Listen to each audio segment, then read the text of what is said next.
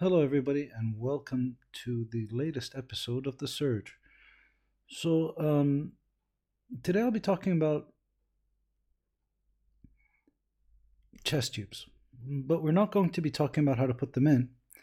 Um, I think that there's a lot of very good information out there. If you look at Life in the Fast Lane, um, if you look at uh, a lot of the EMCrit stuff, basically any open source emerge reference, you're going to get some really good stuff on chest tubes. And I mean really good, like better than anything on in a textbook, in my opinion. Things like how to do intercostal blocks, um, you know, uh, how to calculate dosages for xylocaine, uh, how to put a tube in. But what I think we've had a very big gap in, and I think people are very sensitive about, and that's why I wanted to talk to you about it today, is uh, how to troubleshoot chest tube placement issues. I'm probably going to do this as a three parter, very similar to uh, what I've been doing with pediatrics. In that I, I think I'll talk about what happens acutely and then how to troubleshoot an indwelling chest tube and how to deal with chest tube infections and retained hemothoraces and things like that. I don't think that covering everything in one talk is necessarily good because there are certain concepts that are a little bit disturbing uh, for some people, especially if you're not comfortable with surgical procedures in general. You know, we're, we're not all going to be perfect at this stuff, so.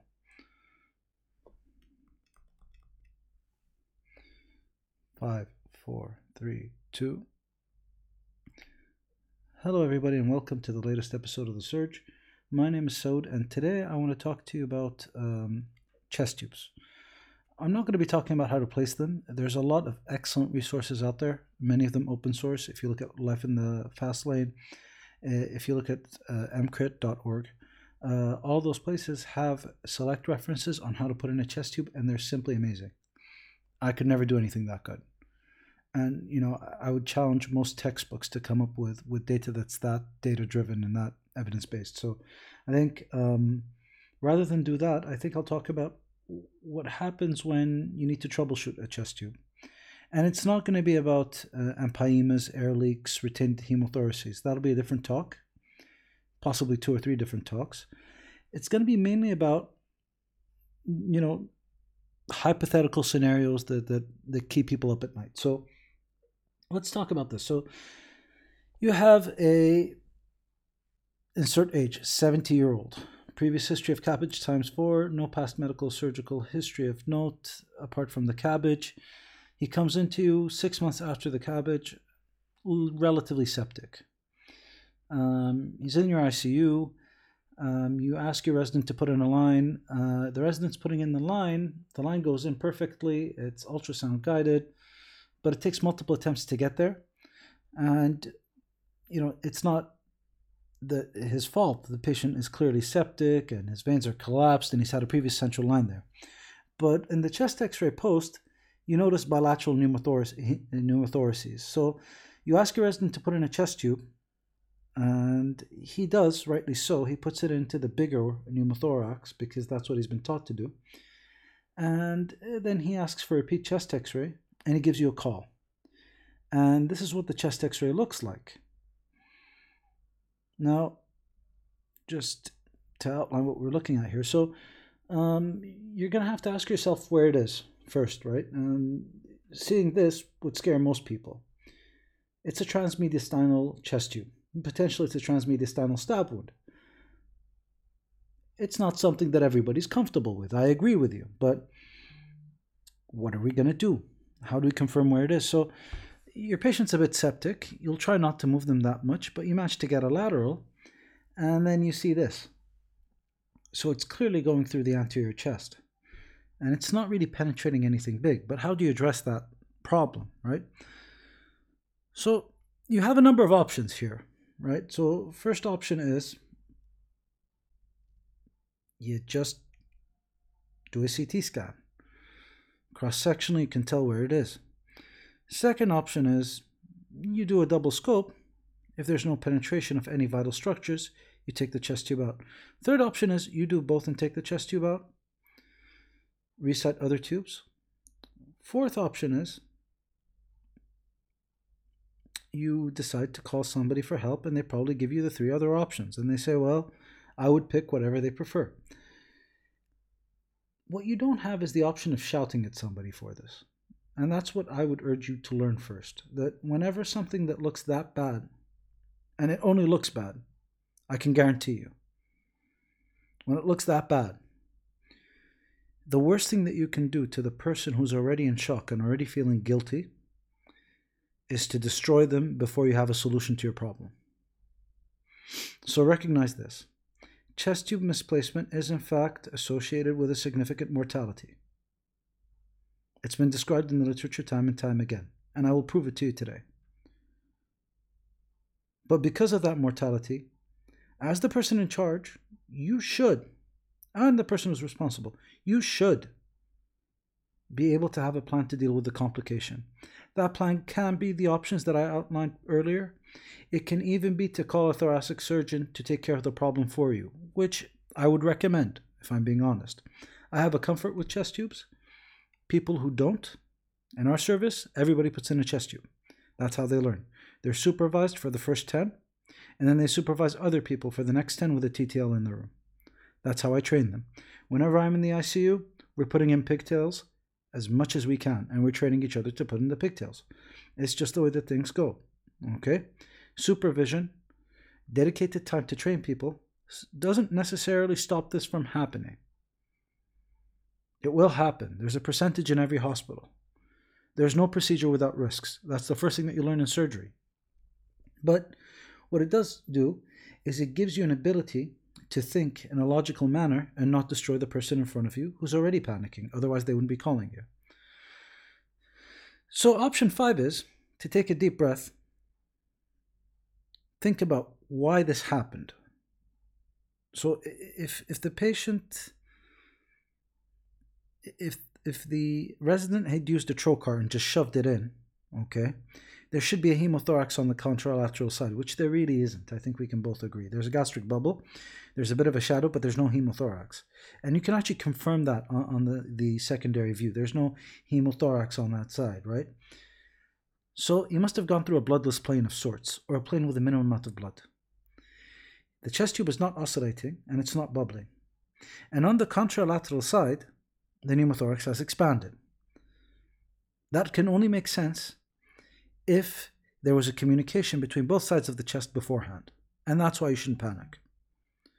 If you have a communication between both sides of the chest, either because they've had a previous history of CABG and things have adhesed and healed in that manner because they'd opened up both sides of the pleura, or something else, then your patient's fine. All you have to do is pull back the tube, make sure that there's no air leak, and site the second tube on the contralateral side. If you look at the literature, the case report that I just told you about was published and it's free access now, so I'm not breaking any rules. Was published as an unusual complication of a median sternotomy. Ten years later, it was published a second time as a congenital anomaly. And it's almost the exact same thing. It was inserted for a tension pneumothorax, and it went over to the contralateral side. There was even a New England Journal case of the week that showed clear communication and that this pathology is a known congenital anomaly. It's been re- represented in the literature time and time again. And in all those cases, every single one of those cases, you could write a case series if you wanted to. Maybe I should write a case series, I don't know. They all did fine. There was one case where the tube was indwelling for 24 hours and they scoped the patient to make sure that there were no erosions and there was a grade 1 erosion of the esophagus. But in all those cases, the patient did fine. So imagine how bad you would feel if you had been inappropriate with your resident and with your team, if you just lost it and started screaming at them. So, first thing to recognize is chest tube misplacement has been very well documented in the literature.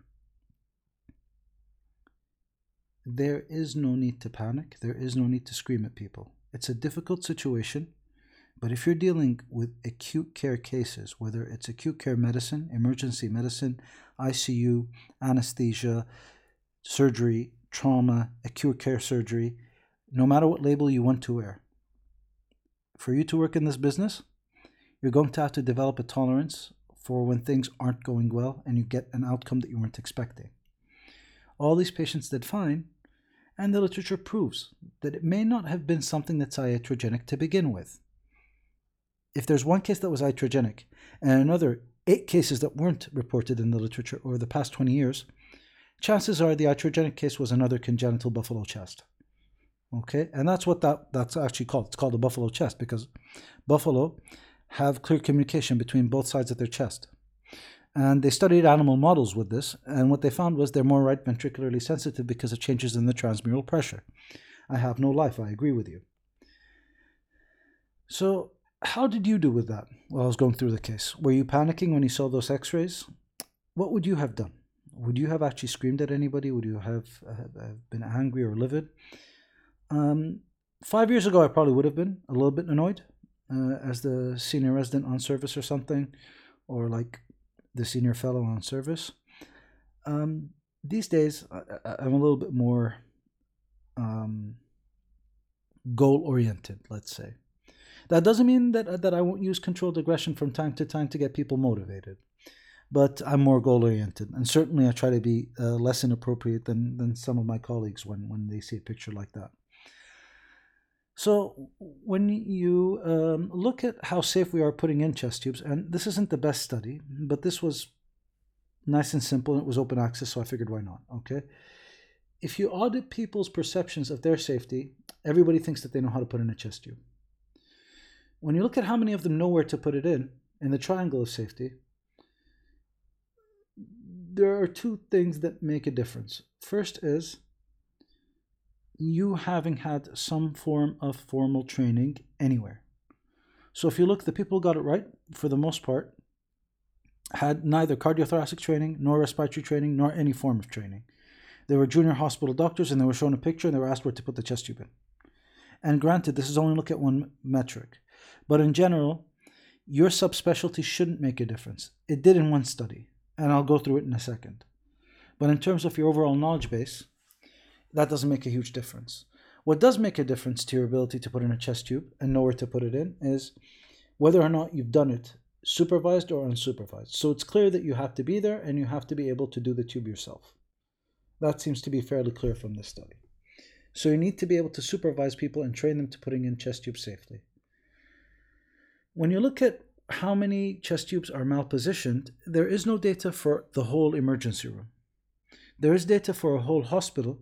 There is data for 100 hospitals pooled together, but there is no data for an emergency room. There is data for a specific population that we see, and we tend to put in chest tubes in the emergency room, and those are trauma patients. And when you look at the data, it varies between 25 and 11%, where 11% is inpatient doctors or in hospital doctors, and 25% or uh, ambulance transport based physicians had the worst rates in terms of chest tube misplacement. Now, misplacement is defined as anywhere that's not where I think it is, which I don't think is necessarily fair because, you know, our body habituses change and it gets more and more complicated after that. So I certainly wouldn't take this to heart, but it gives you an idea of, of how common it is to have that misplacement, the chest tube scenario and why you shouldn't get irate. When you look at resident training, for the most part, the most common complication is in fact misplacement positionally, either into the mediastinum or into a fissure or subcutaneously. The second most common is a laceration of the intercostal artery causing bleeding, when you look at all comers and all numbers.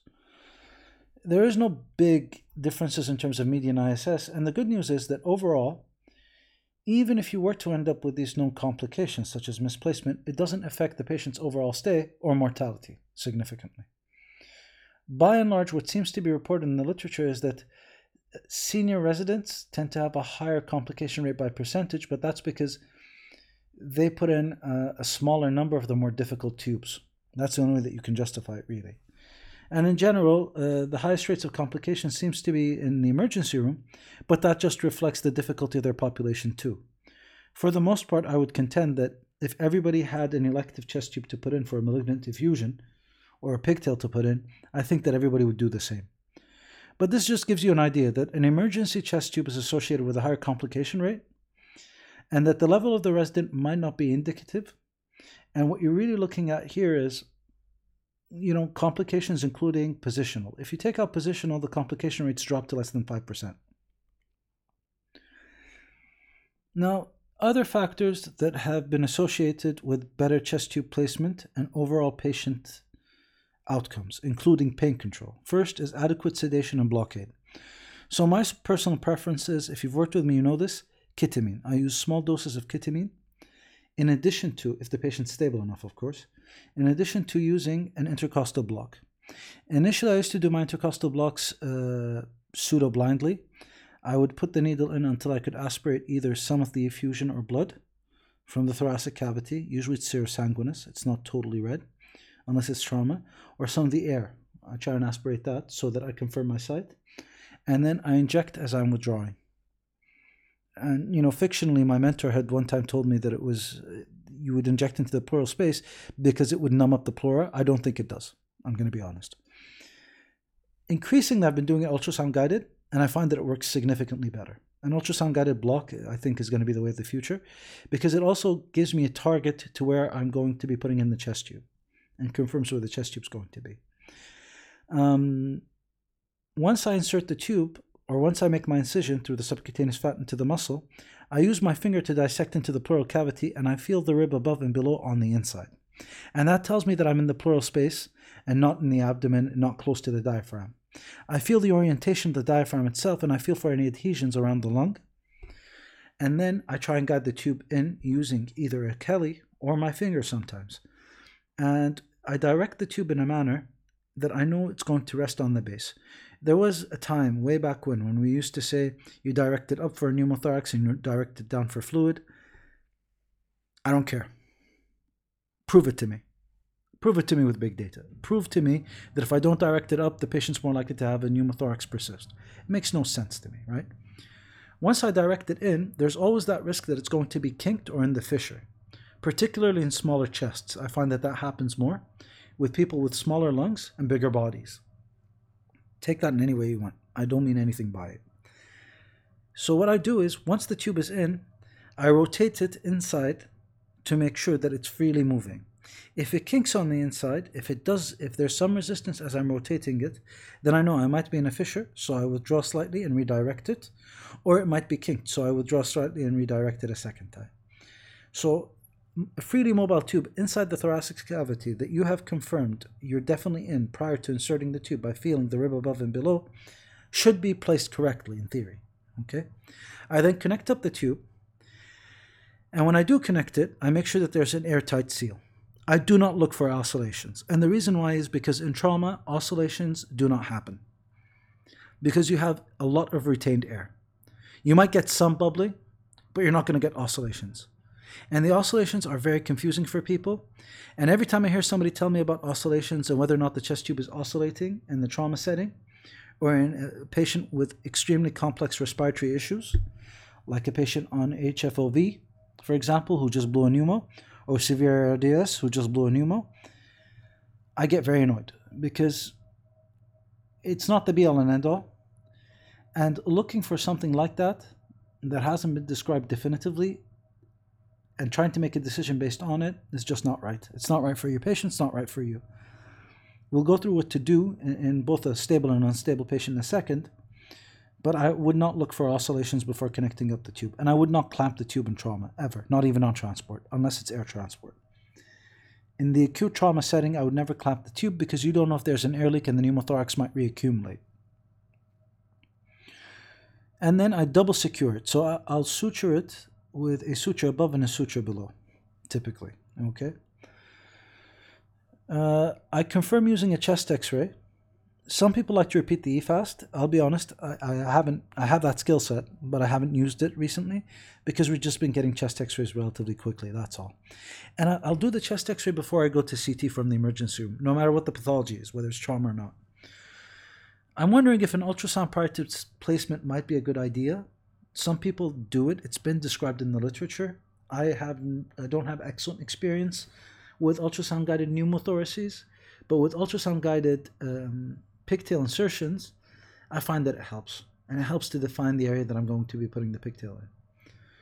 And I like to use the, the needle, like I said before, to aspirate beforehand and to see if there's an air pocket. So there is some data out there. Um, I'm waiting to see this study. It should be out this month. Uh, actually, it should be out by now. It's 2018. Well, I'll take a look at the study and I'll update you, but I, I personally have never done it. There are also a bunch of toys like this uh, funnel that you can use. If it works for you, it works for you. I just can't see um, a patient tolerating my insertion of, of, of, a funnel to put a chest tube in in the context of a flail chest. I think that it, it, it's excellent for certain patient populations, um, including uh, elective cases, cardiothoracic cases. I think it's phenomenal, but I can't see it being used uh, in the trauma setting or in the acute setting personally. And when you look at bigger data studies, so this is about 100 centers in the UK, uh, what they found was pretty disturbing. You know, these complications, they do happen, and they happen a little bit more than we would like. So misplaced drains have landed in uh, the liver, they've landed in the intraperitoneal space, they've landed all over the place, in the spleen, uh, subclavian vessels, um, they've landed in the chest wall. They've had guide wires being lost. These have all been reported in the UK. And it seems to be fairly uh, distributed among uh, different levels of experience up to consultant level. So this just tells you that it doesn't matter what level you are, you're going to end up with this complication. It's part and parcel of the game, it's what surgery is all about. What's interesting though is that whether you're using the Seldinger technique or using the Argyle method, you're going to end up with some sort of complication. And it's the same complication rates, right?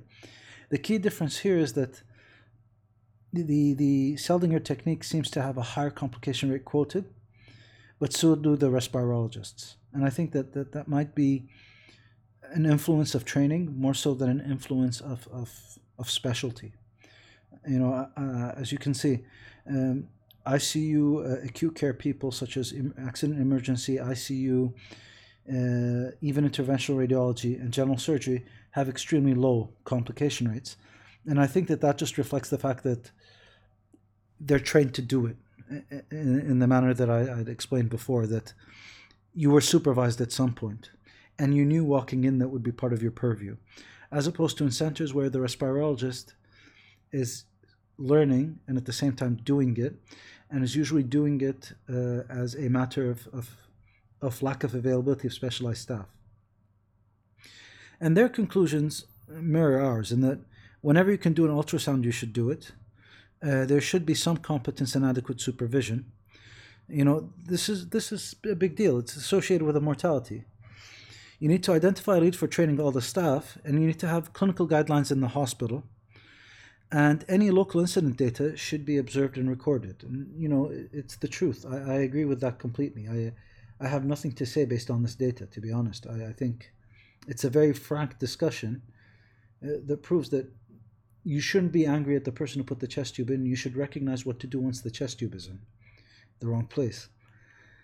And this would be my sort of take on an approach for it. Just looking at all the literature, and it, took me about two or three days of persistent reading um, to come up with an approach that I felt was appropriate. So once you have a misplaced chest tube, um, it's either going to be in the chest or abdomen that it's misplaced, or it's going to be subcutaneous, and you're going to use your chest x ray to figure it out. If it's subcutaneous, then all you have to do is remove the tube and replace it. If you might think that it's in the abdomen, or it's in the mediastinum or chest, but misplaced around great vessels, uh, tracheoesophageal area, tracheobronchial area, then it would depend on the patient's presentation, whether they're stable or unstable. Provided that they're stable, you have a chance to do cross-sectional imaging. Cross-sectional imaging, two papers, uh, both of them retrospective, both of them closed access, which is why they're not up here. Both of them quote a better rate of detection with a higher sensitivity with cross-sectional imaging. So I have no excuse for not taking them to CT scan if they're stable. If your CT scan questions a tracheobronchial or esophageal injury, and bear in mind that this has been reported only five times in the literature, then you should do a scope to confirm. Once it's confirmed that there is a clear penetration, so a high grade esophageal or tracheal injury, a thoracic surgeon should be consulted and the patient should go to the OR. If you notice a vascular or abdominal injury, it's a stab wound to the aorta or the stab wound to the intercostals or a stab wound to the abdomen. Unless it's an intercostal bleed in a hemodynamically stable patient, you should go to the OR. If it is an intercostal bleed for a hemodynamically stable patient, you can make a decision and justify it for going for angiography. By and large, if the chest tube is in situ and it's connected to the IVC or the aorta in any way, operative intervention is the current mainstay. If the chest tube has gone through the liver and the patient is still stable, it stands to reason to take the patient to the OR to take it out under direct visualization, possible packing, and a second look, and to site a new chest tube. If your CT scan has confirmed that the patient is fine, and your scopes have confirmed that the patient is fine, then you just need to replace the tube to treat the underlying respiratory problem and to take out the old chest tube. If your patient is unstable, you need to figure out why. If they're unstable because they have a tension pneumothorax because of something that you did, such as a buffalo chest, or an intraparenchymal chest tube, or a massive air leak leading to a tension pneumothorax, replace the chest tube and consider removing the first one. If the patient stabilizes, you can go to CT and then remove it. If your patient is unstable because of a persistent air leak, you need to put in a second chest tube. Don't just presume that you punctured the lung.